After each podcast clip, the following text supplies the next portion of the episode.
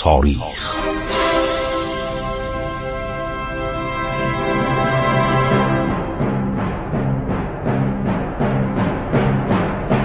کاری از گروه جوان و اندیشه رادیو جوان.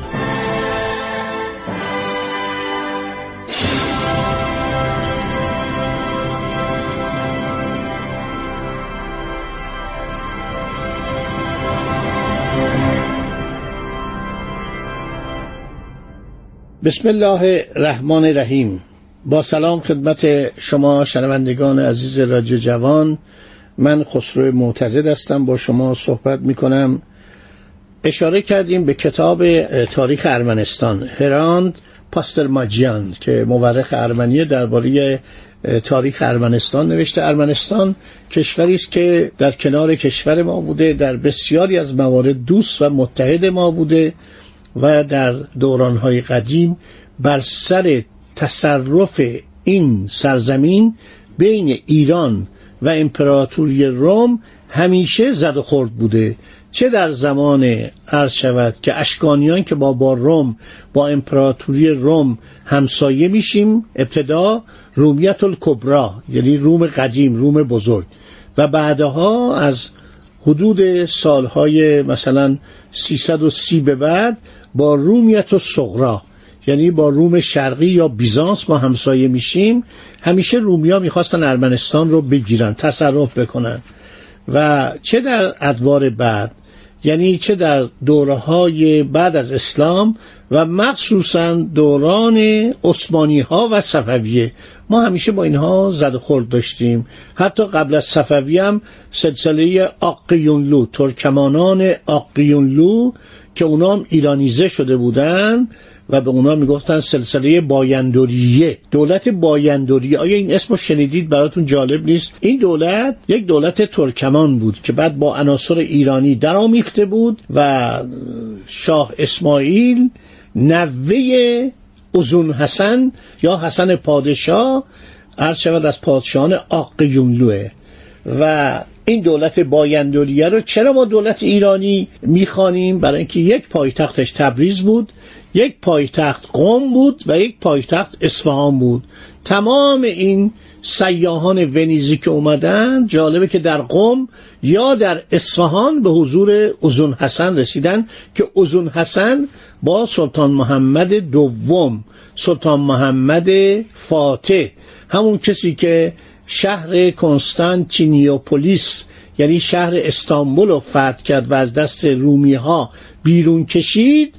این با این هم دوره بوده. جنگایی هم با هم کردن. خب حالا پاستر ماجیان تعریف می‌کنه از دولت عرض شود اشکانی. نوشته راویلنسون. همون به اصطلاح زبانشناس همون باستانشناس انگلیسی عرض شود که در کتاب خودش که خودش مدعی آن را به منظور بازپس دادن مقام شایسته به اشکانیان نوشته که تاریخ از روی بیانصافی کمتر از رومیان برای اشکانیان مقام قائل شده.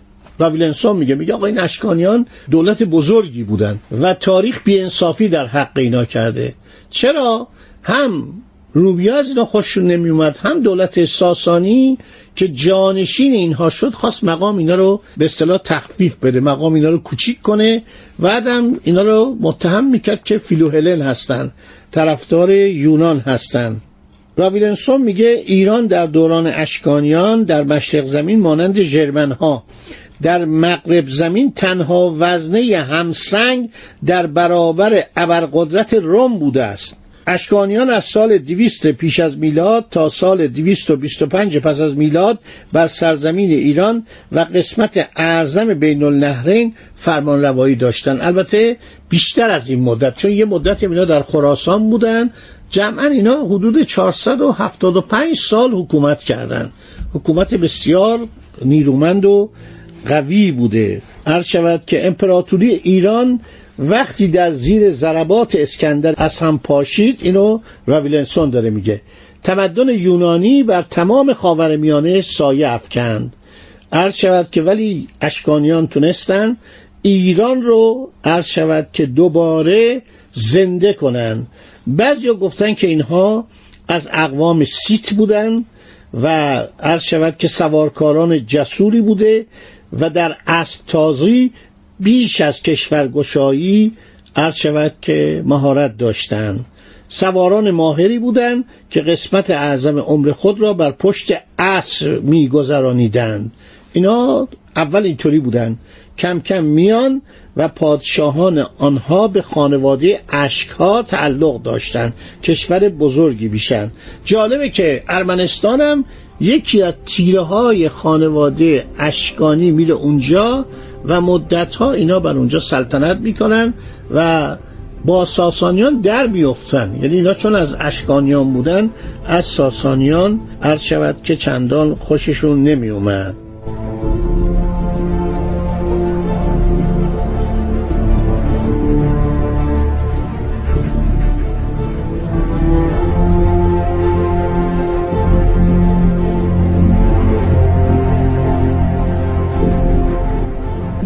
نکته ضعف دولت اشکانی داشته این بود که سوار نظام. اینها ادوات عرض شود که قلعه گیری رو نداشتن. وقتی به یک قلعه می رسیدن به یک شهر می رسیدن عرض شود که یک مقداری میموندن. یعنی مانند دولت هخامنشی نبودن مانند دولت ساسانی نبودن که اینها منجنیق های بسیار بزرگی داشتن. ادوات قلدگیری داشتن کل قوچی داشتن. کل قوچی یک وسیله بوده که سرش مانند شاخ عرض شود که قوچ درست می‌کردن و به دروازه ها می‌زدن و باز می‌کردن. مانند هخامنشیان نفتاندازی رو نمی‌دونستن. مانند ساسانیان منجنیق هایی نداشتن که آتش بندازه یا سنگ های سنگین میدازه و قلای به صلاح مقاوم و از بین ببره. پاسترماجیان برگشته میگه که این ضعف اشکانیان باعث شد که اینها در برابر دشهای مستحکم ناتوان شده بودند. معلومات فنی لازم نداشتند.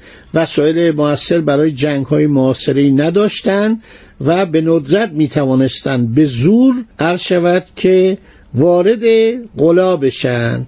و البته میگه که ارامنه در خدمت اینها بودند. یک گروه زربت یک سوار نظام زرپوش و گروه های محاصره و کارکنان و مهندسان نظامی سلاحهایی بودند که ارمنستان به قدر کافی و به نحو احسن داشت.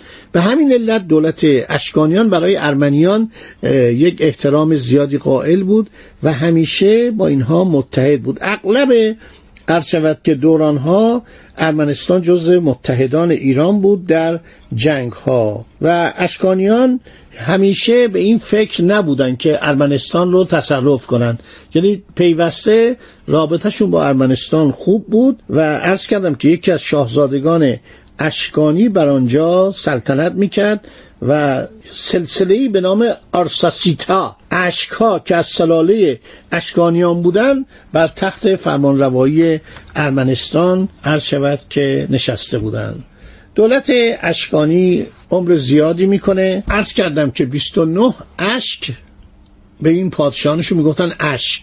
در حقیقت ارشک بوده و اسمش هم از شهر اشکاباد که الان بهش میگن اشقاباد. این اسم عربی شده تعریب شده. اشقاباد مرکز فرمانروایی عرض شود که ابتدایی اشکانیان بوده. در قسمت خراسان بزرگ و اینها عرض شود که در آنجا بودن. دولت اشکانی یکی از افتخاراتش اینه که با دولت روم همسایه بوده.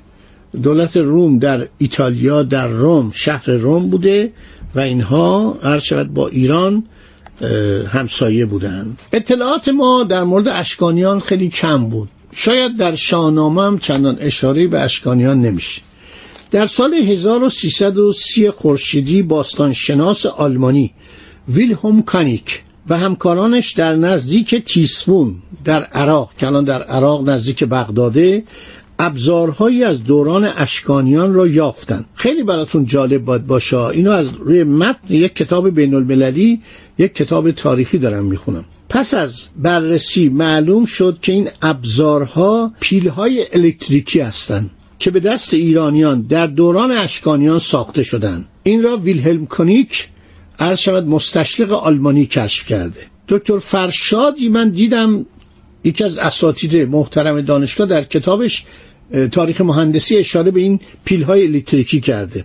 پیل های الکتریکی به دست ایرانیان در دوران اشکانیان ساخته شده و به کار برده می شدن که این پیل های عرض شود الکتریکی رو بغداد باتری اسمشون رو گذاشتم بغداد باتری. الان به انگلیسی هست اینجا. B A G D A D B A T E R Y. بغداد باتری. این خیلی جالبه. این کتابی که تمامی سه مراجع بین نوشتن.